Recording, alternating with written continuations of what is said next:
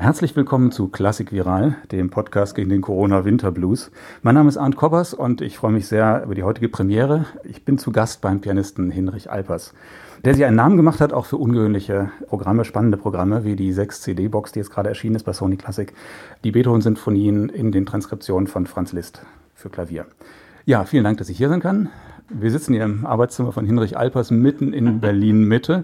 Ich glaube, in der schönsten Straße von Berlin-Mitte, kann man das so sagen? Ja, absolut, auf jeden Fall. Das, äh, das, ist, das ist eine sehr schöne Straße. Wir freuen uns, äh, immer hier zu sein. Äh, und ich habe auch gesehen, ein paar Häuser weiter hat Glinka gewohnt und Sibelius gewohnt. Haben Sie die eigentlich auch im Programm? also Sibelius spiele ich schon gelegentlich. Glinka, da gibt es nicht furchtbar viel Klaviermusik. Das ist ja also der, der Gründervater der russischen Musik, wenn man so will. Steht auch, glaube ich, hier so dran an dem Haus. Äh, und er ist, glaube ich, sogar zweimal umgezogen in der Straße. Es gibt mehrere Häuser, wo so eine, so eine schöne Plakette angebracht ist. Den Namen können wir verraten, oder? Den Namen der Straße. Ja, das ist die Marienstraße, Marienstraße ja, genau. Marienstraße, wenn, man, wenn man hier äh, in, in Berlin Mitte kundig ist, dann, dann findet man das sowieso raus. Äh, angeblich hat direkt gegenüber auch mal Angela Merkel in einem besetzten Haus gewohnt, als äh, noch nicht Bundeskanzlerin natürlich. Kann man Sie überhaupt als Berliner äh, Pianisten vorstellen? Ich meine, Sie stammen ja nicht aus Berlin, sondern aus einem Bundesland, ähm, das die wenigsten als, als Musikland kennen. Dabei ist das ja zumindest für die Pianistenausbildung doch ein bedeutendes Land, also Niedersachsen. Äh, Sie sind Ihrer Heimat ja auch immer noch eng verbunden, als Gründer und Leiter seit 2010 der Internationalen Sommerakademie in Uelzen, in Ihrer Heimatstadt Uelzen. Ja, genau. Ja, ja. Also natürlich, ich wohne seit zehn Jahren in Berlin hier. Äh, das, das macht mir nichts, wenn man mich als Berliner Pianist vorstellt. Wenn ich zu Hause sozusagen äh, in Uelzen bin oder zu Hause in Berlin, da bin ich überall gleichermaßen war das eigentlich ein Standortvorteil, in Uelzen aufzuwachsen als, als junger Pianist? Das ist ja nicht sehr weit zu Hannover und Hannover gilt ja als das Mekka der, der Klavierausbildung. Sie haben ja mit elf Jahren schon begonnen zu studieren, aber als, als Professor berühmten Bernd Götzke.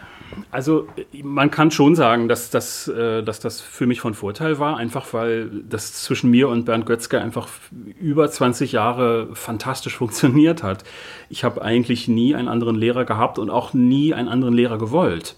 Und dann so relativ in der Nähe äh, schon zu wohnen mit elf, das war natürlich ein Vorteil. Das war mir damals aber nicht bewusst, muss ich Ihnen ehrlich sagen. Ich habe irgendwie gar nicht drüber nachgedacht, was das eigentlich bedeutet. Wie wird man Pianist? Was äh, gehört dazu?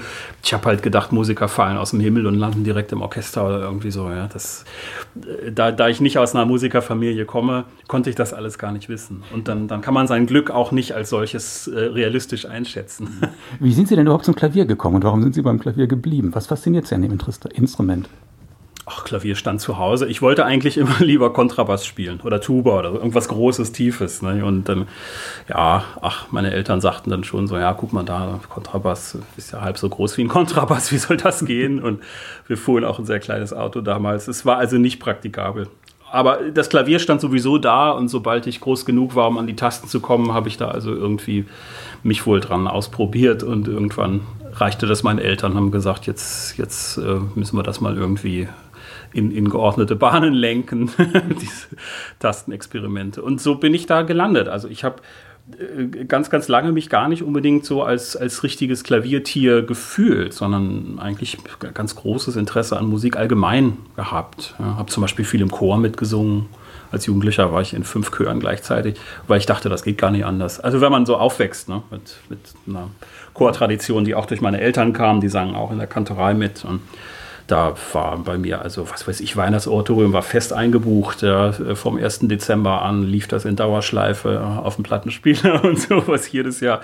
Das, äh, irgendwann irgendwann äh, schießt man sich da so ein. Ah, dass ich tatsächlich mal Musiker werden würde, das habe ich, äh, das, das war überhaupt nicht vorgezeichnet. Ja, so wie das bei, bei vielen Kollegen von mir eigentlich ist, die mhm. aus Familien kommen, wo, wo dann schon der, der, Onkel ist schon Konzertmeister hier und der Opa war Chefdirigent von dort. Und das ist, äh, das ist eine Erfahrung, die ich gar nicht, äh, gar nicht habe, sozusagen, was das ist. Wie toll das ist, aber vielleicht auch wie belastend das ist. Ich weiß das gar nicht. Äh, Pianist zu sein kann ja auch ein einsames Leben bedeuten. Ne? Das Klavier ist ja ein sehr selbstgenügsames Instrument, äh, das auch ein ganzes Orchester ersetzen kann und auf dem man nicht unbedingt auf Kammermusikpartner angewiesen ist. Äh, mögen Sie, dass Sie so Herr Ihrer selbst sind äh, beim, beim Arbeiten und dass Sie nicht Rücksicht nehmen müssen auf Musikerkollegen? Also ich äh, nehme im Gegenteil sogar außerordentlich äh, gerne Rücksicht auf, auf äh, Kolleginnen und Kollegen im Zusammenhang mit Kammermusik und so weiter und natürlich auch beim Unterrichten. Da ist Musik eine, eine, eine Sache, die immer was mit, mit ganz vielen anderen Leuten zu tun hat. Ja. Das Klavier bietet gewisse Gefahren, ja, dass man so denkt, ähm, da kommen ja schon von alleine so viele Töne raus und ähm, schauen Sie sich an, hier was, was so an, an Noten in Regalen rumstehen kann. Das ist natürlich, sind das Dinge, Sie können jahrelang wahrscheinlich ohne Pause äh, einfach immer nur Klavier spielen und nie aufhören und nicht eine andere Note ist erklungen. Ja. Das, das sieht dann für die Klarinettisten meinetwegen oder äh, ja, Posaunisten sieht das völlig anders aus. Ja. Da kenne ich Leute, die haben im Studium alles gespielt, was überhaupt für ihr Instrument komponiert wurde. Mhm. Ja, und ab dann müssen sie irgendwie gucken, wie, wie bleibe ich überhaupt so bei der Sache. Ja. Während beim Klavier ist das ja völlig unrealistisch.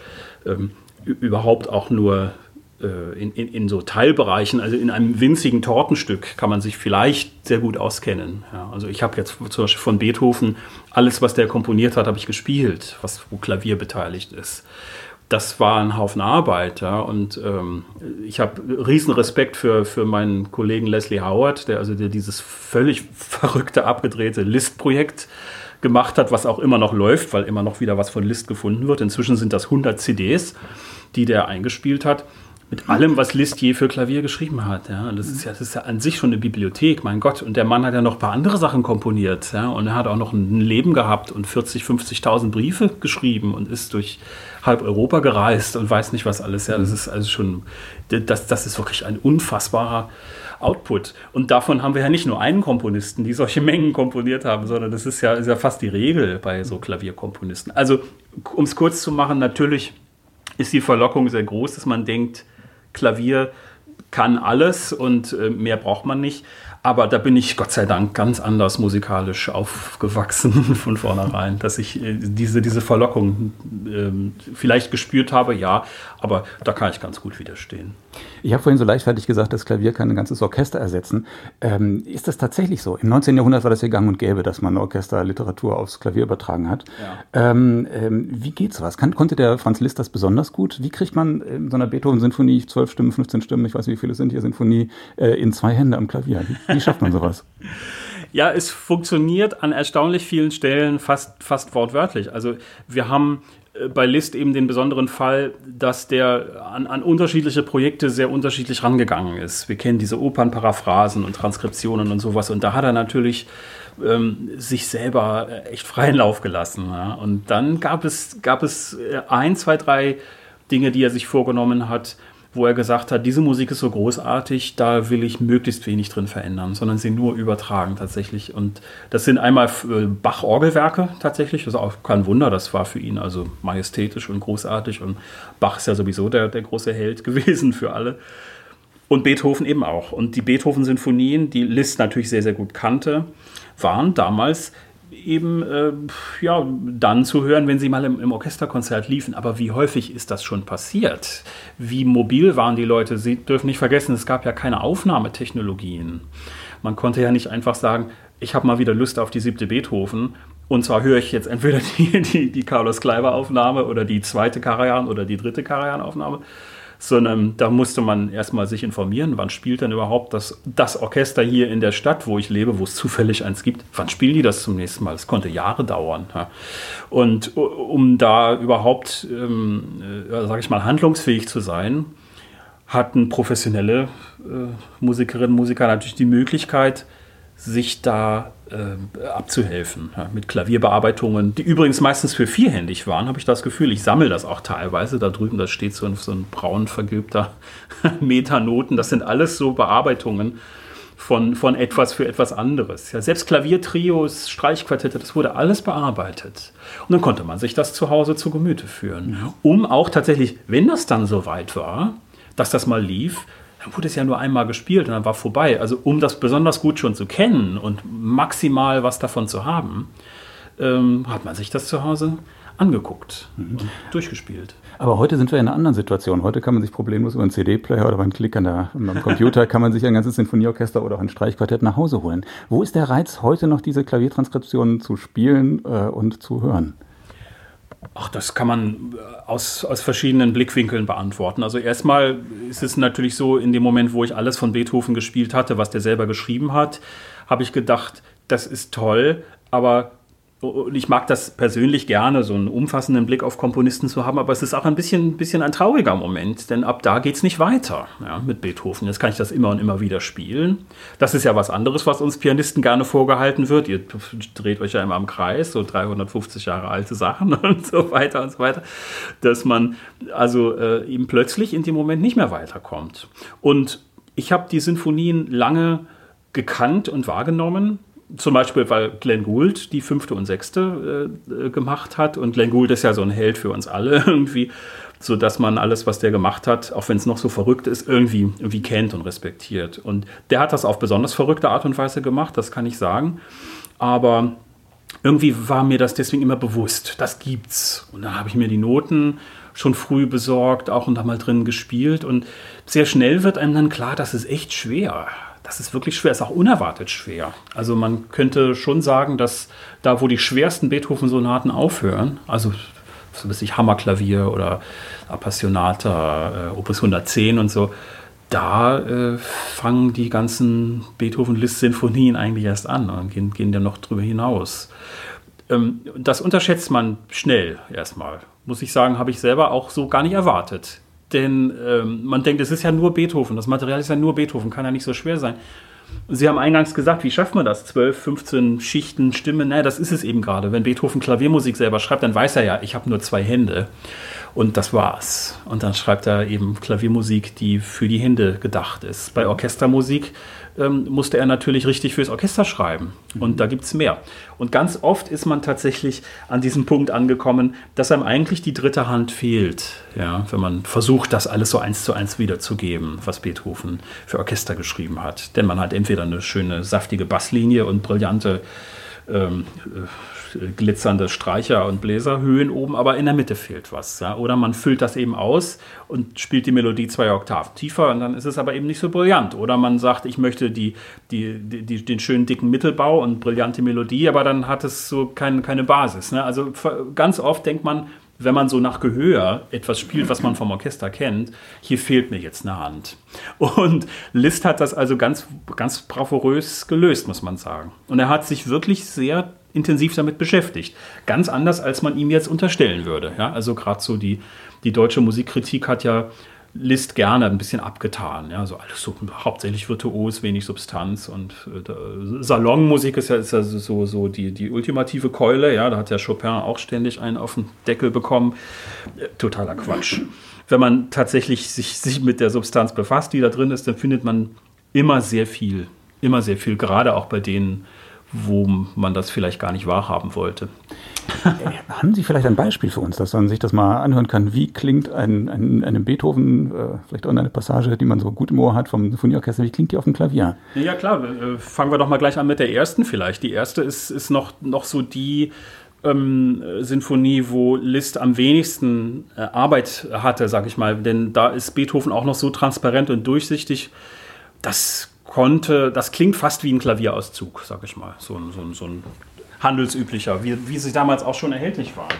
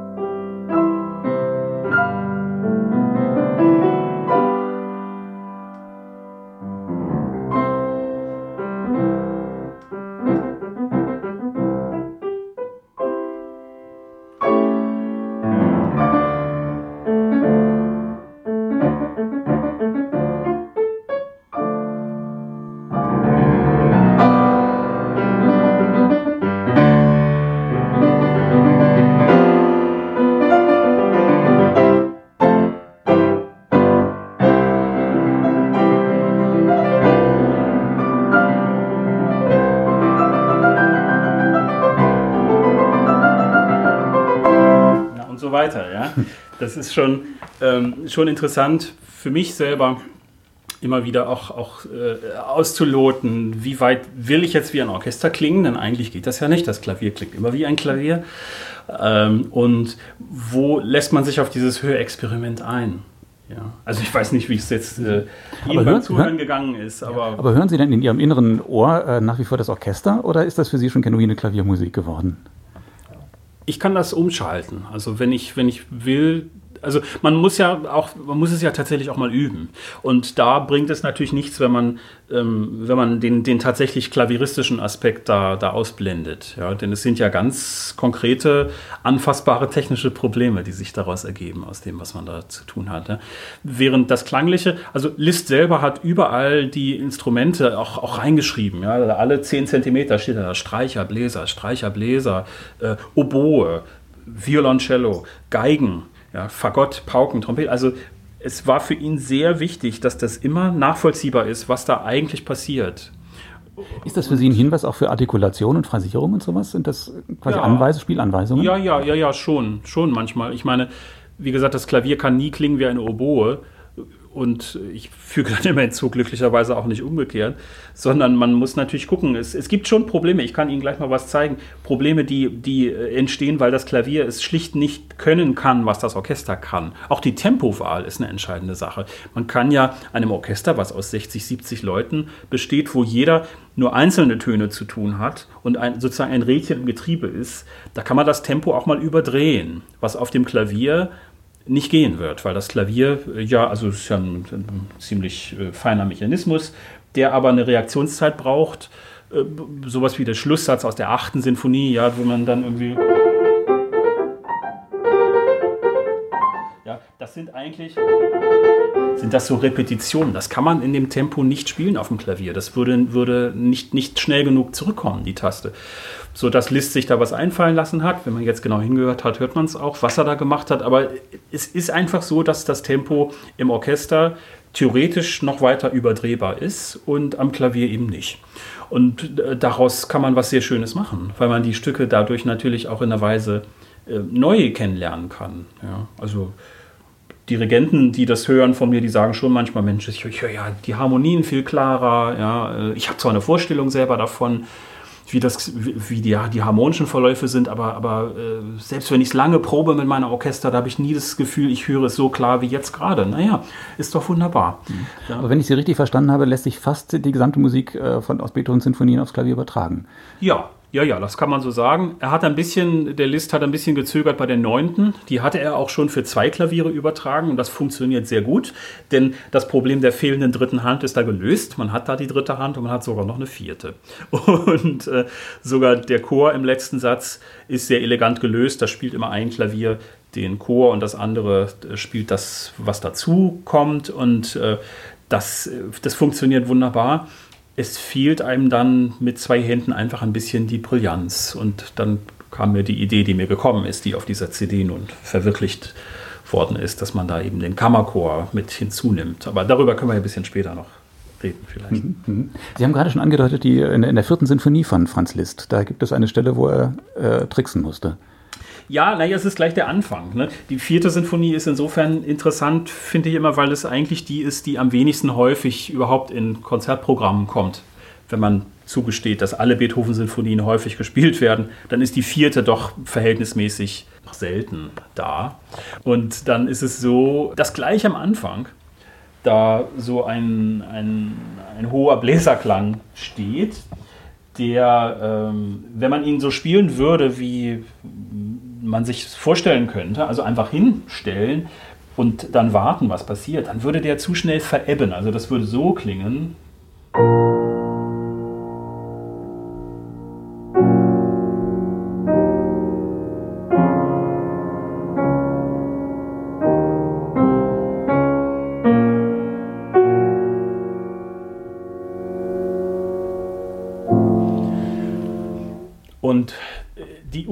Fassung von Liszt war auch so, dass dieser Anfangsklang da nur so steht. Und jetzt im Moment klingt er auch noch gut, aber jetzt fängt er langsam an, so abzusterben. Und ähm, fürs Orchester, im Orchester ist das ganz deutlich hörbar, dass dieser Klang hier oben einfach weiter klingt. Ja, was kann man da machen auf dem Klavier? Das, die Physik äh, spielt uns da ungünstig rein. Das Klavier beginnt eben mit einem schönen Anfangsklang, dann wird es immer leiser.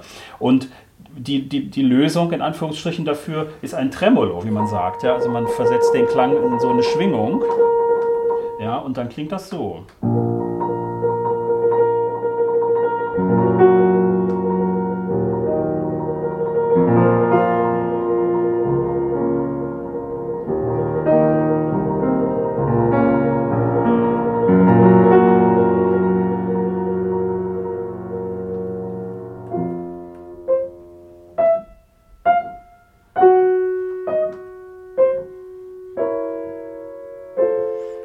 Und so weiter. Man merkt aber gleich, das ist etwas, was auf dem Klavier ähm, sehr verräterisch ist. Ja? Das klingt immer gleich wie nicht so ganz echt oder etwas gefälscht. Ja? So Tremolo, es hat Liszt nicht erfunden, aber besonders in, im, im Bassbereich, ja, sowas.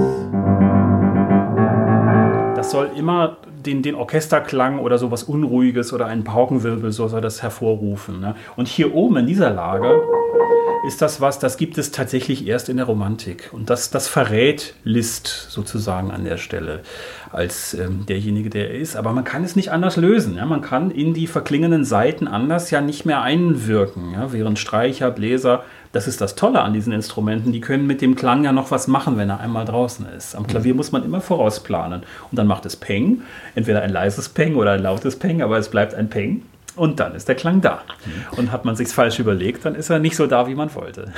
Würden Sie sogar sagen, dass man äh, aus diesen Klavierfassungen irgendwie andere Erkenntnisse noch gewinnen kann über Beethoven als Komponisten, dass man vielleicht die kompositorische Struktur noch viel klarer erkennt, als wenn der Orchesterklang ähm, ja, vieles übertüncht? Das ist schon möglich, aber mich, äh, mich reizt vor allem dieses Gedankenspiel, dass Beethoven ja, wie wir wissen, auch von Augenzeugenberichten, selber am Klavier sitzend immer komponiert hat. Also der war, war kein Schreibtischtäter, ja, sondern er hat am Klavier gesessen und hat sich das ausgedacht und natürlich am Klavier vorausgedacht auf das Orchester hin.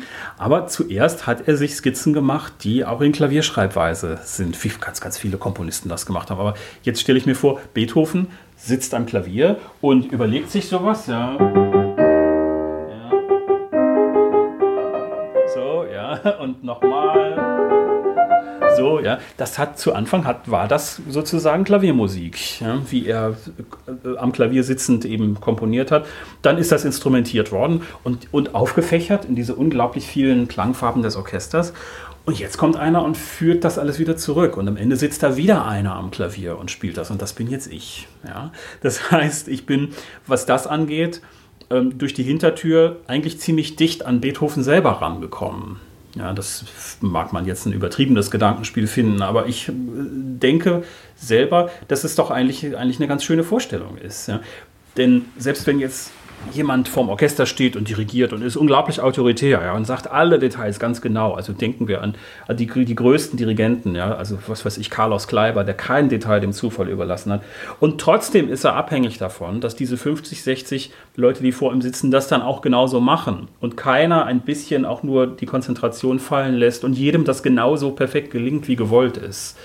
Das ist äh, sehr schwer. Das sind sehr hohe Erwartungen, die da, die da sind. Ja während dann, äh, und, und, und es ist eben so, dass der Carlos Kleiber in dem Moment es doch nicht in der Hand hat. Er ist der Chef und er sagt, so will ich das, bitte macht das so, aber er kontrolliert es doch nicht, jeden Ton einzeln. Ne? Und ich bin jetzt aber da, ich kontrolliere jetzt jeden einzelnen Ton. Und mhm. das ist, ist eine, eine, eine tolle Aufgabe, eine große Aufgabe und auch eine große Verantwortung, aber insofern führt sich da eben so diese Auffächerung, führt sich wieder zusammen in eine Person. Und diese Klarheit, das war ja eigentlich Ihre Frage, diese Klarheit, die man da gewinnen kann, das ist ja erstmal eine Geisteskraft, die man, die man selber hat. Also dass das jetzt, sage ich nochmal den Namen, dass der Carlos Kleiber ganz genau gewusst hat, welcher Ton welche Bedeutung hat, das ist völlig klar. Aber diese 50 Leute vor ihm, die müssen das ja auch erst akzeptieren und überhaupt erst lernen und hören, was was ist genau gemeint und wie ist das genau gemeint. Während ich, wenn ich mir das ausdenke, das natürlich gleich umsetzen kann. Und das ist einfach ein kürzerer Dienstweg sozusagen. Ja. Sie haben vorhin schon die neunte Sinfonie kurz angesprochen, das Finale. Äh, also Franz Liszt ist es tatsächlich gelungen, äh, das ganze Orchester und den Chor und die Solisten in zwei Hände auf dem Klavier zu packen. Ja, es ist ihm gelungen mit gewissen Einschränkungen tatsächlich. Und äh, Liszt hat sich auch mindestens einmal, vielleicht sogar zweimal geweigert, tatsächlich dieser Bitte von Breitkopf, dem Verleger, der das in Auftrag gegeben hat, nachzukommen. Sondern er hat erstmal gesagt, naja, wissen Sie, die neunte habe ich ja schon mal gemacht für zwei Klaviere und ähm, machen, wir doch, machen wir doch Nummer eins bis acht und dann ist auch gut. Und Breitkopf war clever, die hätten ja sagen können, nee, wollen wir nicht. Und dann wäre das vielleicht geplatzt, sondern die haben sich erstmal gesagt, lassen wir ihn mal machen. Und dann brauchte er schon auch eine Weile. Er wollte die neuesten Partituren haben. Also er hat die neuesten, Breitkopf bereitete damals die Gesamtausgabe vor und die neuesten ähm, ähm, äh, Partituren wollte, wollte Liszt einsehen. Auch das alleine schon zeigt da seine Sorgfalt. Der konnte die Sachen doch ohnehin auswendig. Der hätte das doch gar nicht gebraucht. Er wollte es aber so genau nochmal nachgucken.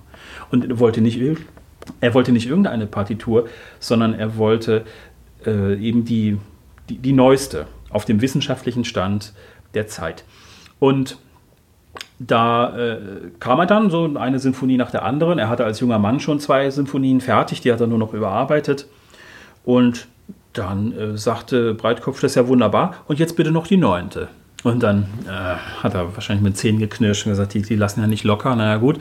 Dann war seine Idee, ähm, nach dem dritten Satz aufzuhören mit der neunten und den vierten Satz sich selbst zu überlassen oder da dann eben das als, als Einlegeblättchen ähm, einfach die zweite Klavierstimme, die, diese zwei Klavierstimmen von der Zwei-Klaviere-Fassung zu machen.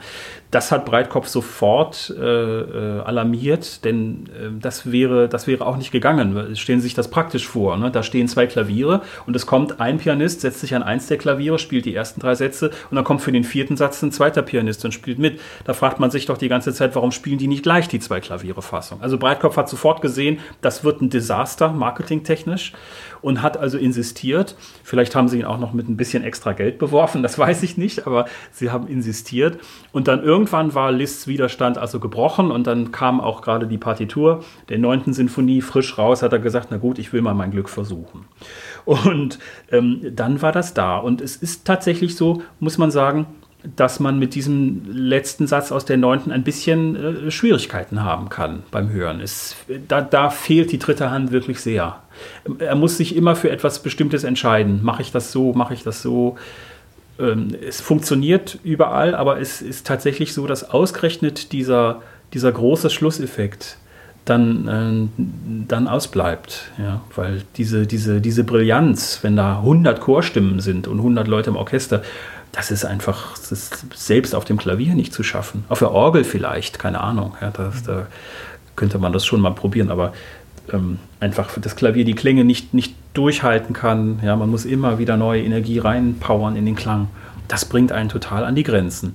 Und ich hatte dann irgendwann so äh, äh, beim Zähneputzen wahrscheinlich oder so die Idee, so, so einen Geistesblitz gehabt. Ja, gedacht, Mensch, wie wäre das denn, wenn man den Chor zurückholt. Das ist etwas, was Liszt nicht, nicht hätte machen dürfen. Das hätte ihm der Verleger nie erlaubt. Da gab es keinen Markt für. Kammerchor, Klavier, was ist das schon? Ja. Und ähm, hinzu kommt nämlich, dass Liszt immerhin darauf bestanden hatte, dass in dem Schlusssatz der Neunten die ganzen Orchester, die ganzen Chorstimmen und Solistenstimmen mit Text reingedruckt werden, damit man am Klavier sitzend sich sozusagen zumindest der Illusion hingeben kann, die singen jetzt mit und ich höre die jetzt. Ja. Also Liszt glaubte an diese Kraft der Autosuggestion. Deswegen ja auch die ganzen anderen Instrumentationen da drin. Ja. Und natürlich ist das völlig hoffnungslos. Also sie können nicht klingen wie ein Riesenchor am Klavier. Es geht einfach nicht. Ja, man kann sich ein bisschen zu mehr Klangfülle sozusagen aufputschen dadurch, aber es bleibt dabei. Wenn man aber diese Noten anguckt und ein bisschen ungenau hinschaut, hat man das Gefühl, Mensch, das sieht ja aus wie Klavier und Chor, auch wenn es so nicht gemeint ist. Ja, es ist sozusagen nur nachrichtlich für uns dabei, dieser Texte. Und dann dachte ich mir, warum eigentlich, warum eigentlich nicht den Chor zurückholen? Und zwar nicht den großen Opern-Oratorienchor, der das normalerweise macht, sondern eben einen kleineren Kammerchor. Und da kam mir meine eigene Chorliebe und Chorerfahrung einfach zugute. Das mhm. konnte ich mir sehr gut vorstellen. Und dann habe ich meine, meine Wunschliste von oben abtelefoniert und gleich der erste Chor hat Ja gesagt. Mhm. So und das Erstaunliche ist ja, das muss man jetzt nachhören, oder müssen die Zuhörerinnen und Zuhörer nachhören ähm, auf der CD, in der CD-Box, äh, dass das funktioniert. Auch von der äh, ein Klavier plus Kammerchor plus Solisten, würde ich sagen, das äh, funktioniert sehr gut. Ähm, ja, ich will die Gelegenheit nutzen, wenn ich mit Ihnen hier schon sitzen darf, ähm, noch auf ein zweites Thema zu sprechen zu kommen. Ähm, Sie haben ja ein sehr breites Repertoire. Sie haben ja den ganzen Ravel eingespielt. Sie spielen ja die großen Klavierkonzerte mit den Orchestern in aller Welt. Ähm, aber Sie haben auch ein Faible für Raritäten. Und Sie haben einen Komponisten wiederentdeckt, der eigentlich fast aus dem, aus dem Bewusstsein verschwunden war. Ich will den Namen jetzt noch nicht verraten. Können Sie uns ein, ein Stück äh, spielen? Ich kann es mal machen. Es ist nicht eigentlich keine Klaviermusik, sondern es ist eigentlich ein, ein Lied. Denn dieser Komponist hat leider keine Klaviermusik hinterlassen. Was, dieses Lied spiele ich aber manchmal so für mich zum eigenen Vergnügen ein bisschen, mal ohne Sänger.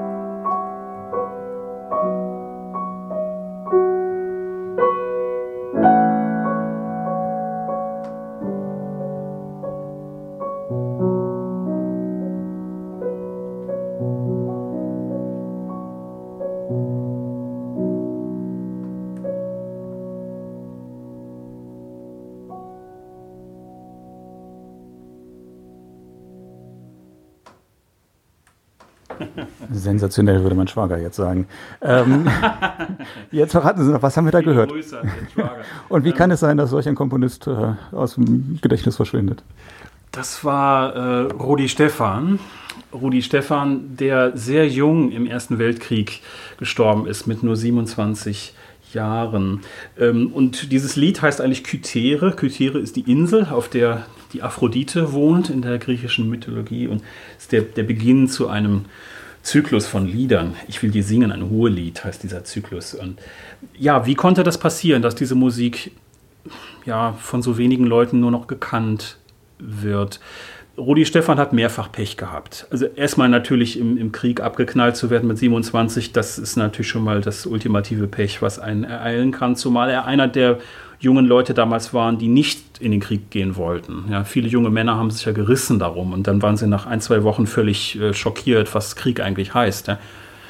Das äh, muss man aus der, aus der Geschichte des Krieges verstehen. Ich meine, der letzte Krieg für Deutschland, das war 1870, 71 so vorher gewesen oder die Kriege in Afrika auch, aber da stand man entweder in, in, bunten Uniformen irgendwie mit 100 Leuten auf dem Feld und schoss aufeinander mit Gewehren, die schon auf 10 Meter nicht mehr richtig getroffen haben und sowas, ja.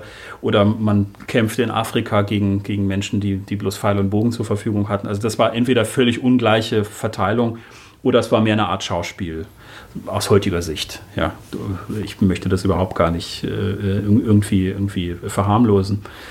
Aber dann kam eben der, der Erste Weltkrieg, wo es plötzlich Panzer gab, U-Boote, Flugzeuge, also allein der technologische Fortschritt, ja, ähm, das haben die ganzen jungen Männer völlig äh, außer Acht gelassen, die sich von ihren Vätern, die nicht in den Krieg durften, diese Zwischengeneration, und von den Großvätern, die das noch in Erinnerung hatten von damals, die haben sich da anstacheln lassen, ne, zu, zu Tausenden und, und Hunderttausenden.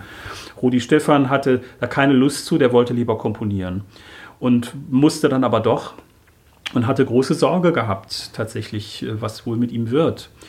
Und schon zwei Wochen nachdem er dann angekommen war im Krieg, äh, ist er buchstäblich verrückt geworden. Also das, was man heute posttraumatische Belastungsstörung nennt. Ja, die, die lagen also keine 50 Meter entfernt von den feindlichen Linien und man hörte da ständig die Verletzten schreien und sowas. Das hat ihn total fertig gemacht, sodass er dann irgendwann einfach äh, äh eines Tages aufgestanden ist im Schützengraben. Da ist er natürlich sofort umgeschossen worden. Es ist klar, dass er das mit Absicht gemacht hat. Er wollte nicht mehr. Das, so schnell ging das. Und er war nun eine ganz, ganz große Hoffnung der deutschen Musik gewesen damals. Insofern auch sehr ungewöhnlich, weil er sich für französische Musik so interessierte. Das hört man ja hier auch. Ne? Also alleine diese, diese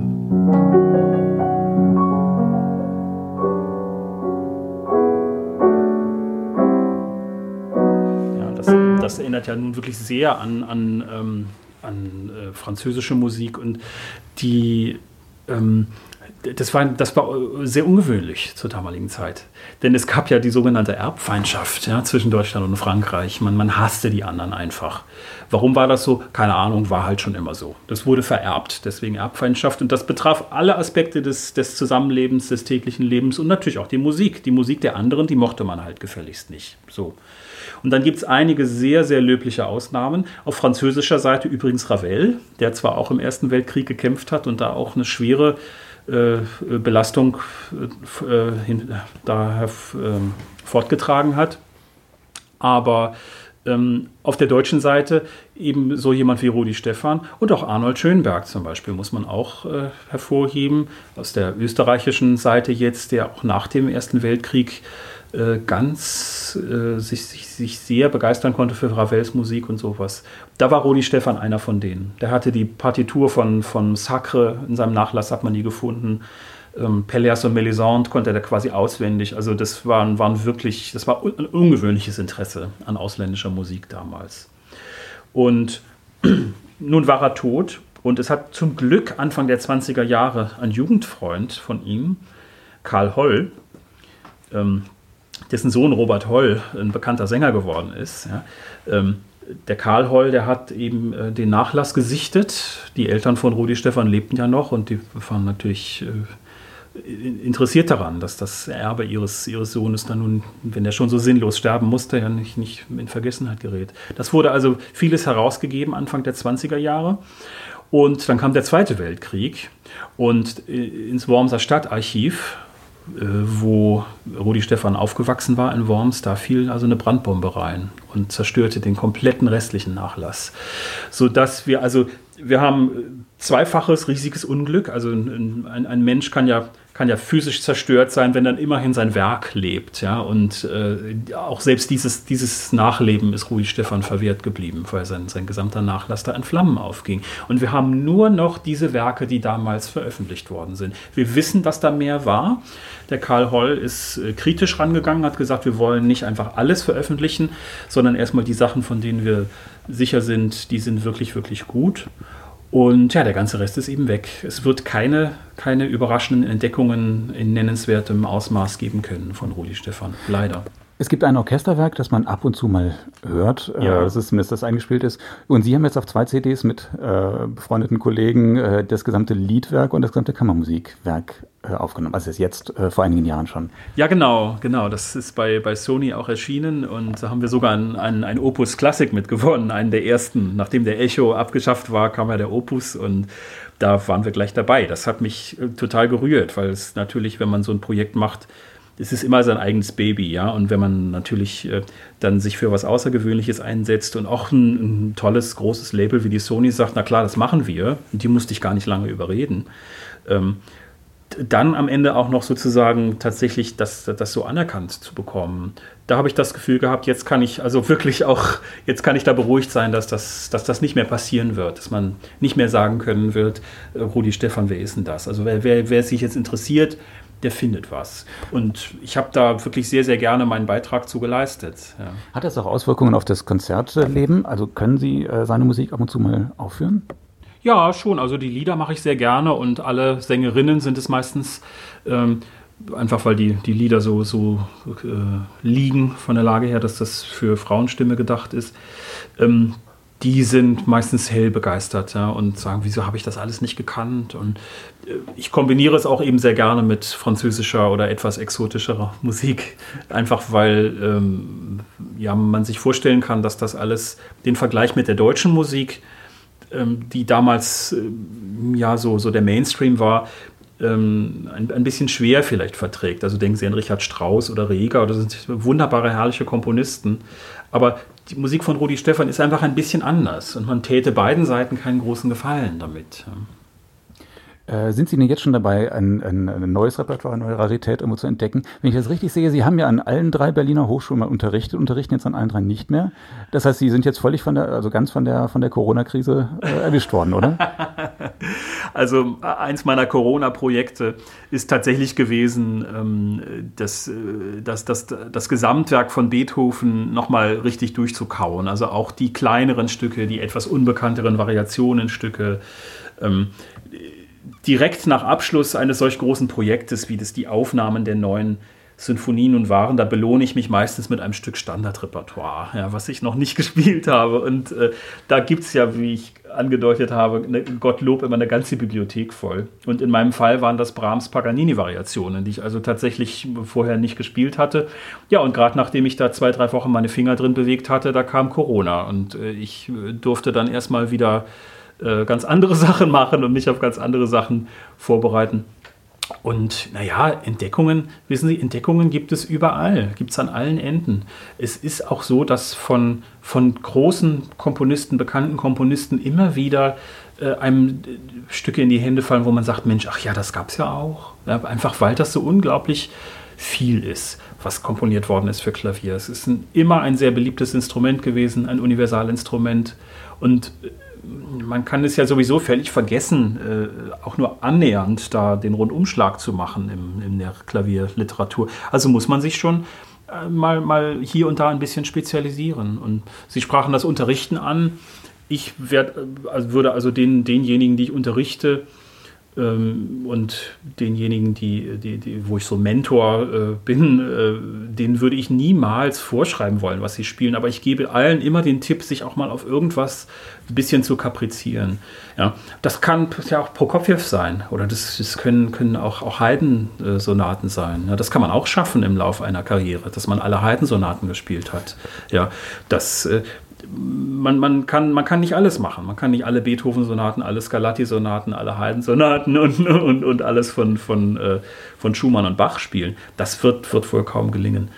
Aber äh, da bin ich ganz sicher, dass äh, alleine aufgrund der Vielfalt da ist, die, ähm, die existiert, da viel, viel drin ist ja, für, für junge Pianistinnen und Pianisten, die sich was raussuchen wollen was nicht so viel gespielt wird. Jetzt gerade vorgestern habe ich mal wieder Schimanowski zum Beispiel angefangen. Ja, da habe ich vor 20 Jahren einiges gespielt. Und dann, dann lässt man das, dann entdeckt man andere Sachen. Ich hatte vor 20 Jahren eben kein Ravel gespielt. In der Zwischenzeit habe ich das alles gespielt. Jetzt komme ich wieder zu Schimanowski zum Beispiel. Ja, das ist, ist herrlich. Hm. Das heißt, die Musik hilft Ihnen jetzt die Corona-Zeit auch zu überstehen und äh, jetzt nicht in Trübsinn zu verfallen? Oder äh, sind Sie, haben Sie auch mal Abstand gehalten jetzt von der Musik? Man konzertieren konnten Sie ja nun lange Zeit nicht und man weiß nicht, wann es jetzt wieder losgeht. Hilft Ihnen die Musik oder hilft Ihnen auch was anderes abseits der Musik? Also ich habe eine, eine, eine, wunderbare Familie, die mich äh, äh, beschäftigt hält, die mich ablenkt, die mich unterstützt in allen Belangen. Es gibt so viele Dinge, die das, die das Leben von einem verlangt. Jetzt im Moment müssen wir natürlich alle hauptsächlich Geduld haben. Ich würde auch sagen, dass jetzt... Ähm, ja, wie drücke ich das jetzt aus? Die Musikgeschichte ist ja lang. Wir haben 500, 600, 700 Jahre Musikgeschichte hinter uns. Und zwischendrin haben wir im Frühjahr jetzt mal zwei, drei Monate keine Konzerte gehabt. Und jetzt seit November haben wir keine Konzerte. Und das geht möglicherweise noch eine, eine Weile weiter. Ja, Konzertveranstalter sprechen ja laufend mit uns Künstlern und, und besprechen, wie machen wir es denn, wenn und, und was und so. Aber wir wissen ja alle, das wird wiederkommen. Und bezogen auf diese lange, lange, lange Zeit der Musikgeschichte an sich sind so ein paar Monate Corona, in dem wir ja, in denen wir ja nicht, wie soll man sagen, hier fallen ja nicht die Bomben auf uns. Natürlich müssen wir vorsichtig sein. Natürlich ist das eine Existenzkrise und natürlich werden viele Menschen in ihrer Existenz auch zerstört. aber es gab nun wahrhaftige Kriege, die auch, auch gemeistert worden sind. Und äh, das gibt mir, das gibt mir die, die, die Hoffnung und den Mut zu sagen, da kommen wir jetzt durch. Ja? Also die jetzige Krise ist was ganz Schlimmes für all die, die jetzt leben. Und ich würde das niemals vergleichen wollen mit was anderem, sondern schauen wir zurück in der Geschichte. Es gab Dinge, die länger angedauert haben und die wirklich, wirklich, wirklich auch ganz, ganz hart an die Existenz gegangen sind. Und ähm, da bin ich eigentlich bester Dinge. Ja? Und dass man sich mit Musik ähm, emotional über Wasser hält, das ist ja völlig klar. Ja, das ist ganz klar. Und da haben wir, die wir diesen Beruf ausüben dürfen, natürlich etwas ganz Wunderbares geschenkt bekommen, dass wir auf diese Weise uns selber und andere eigentlich tagtäglich glücklich machen können. Haben Sie noch einen Ohrwurm für den Tag zum Abschluss des Gesprächs? Ein Ohrwurm für den Tag. Ähm, wissen Sie, jetzt kommt ja der Winter. Und ich weiß nicht, ob Ihnen das so passt, wenn ich jetzt ein bisschen mein musikalisches Hobby in Anführungsstrichen mal, mal aus, der, aus dem Hut ziehe. Das wäre nämlich, nämlich ein bisschen Jazz zu spielen. Und, ähm, und warum nicht Gershwin, Summertime? Denn wir haben ja nun äh, den Sommer gehabt, der war so schön, da durften wir wieder. Und der nächste Sommer wird kommen und ich bin sicher, da dürfen wir auch wieder spätestens dann. Aber bis dahin können wir uns vielleicht freuen. Ja, wunderbar. Äh, bevor Sie aber loslegen, sage ich nochmal äh, vielen Dank fürs Gespräch, Hinrich Alpers, und vielen Dank allen Zuhörerinnen und Zuhörern fürs Zuhören. Und vielleicht bis zum nächsten Mal.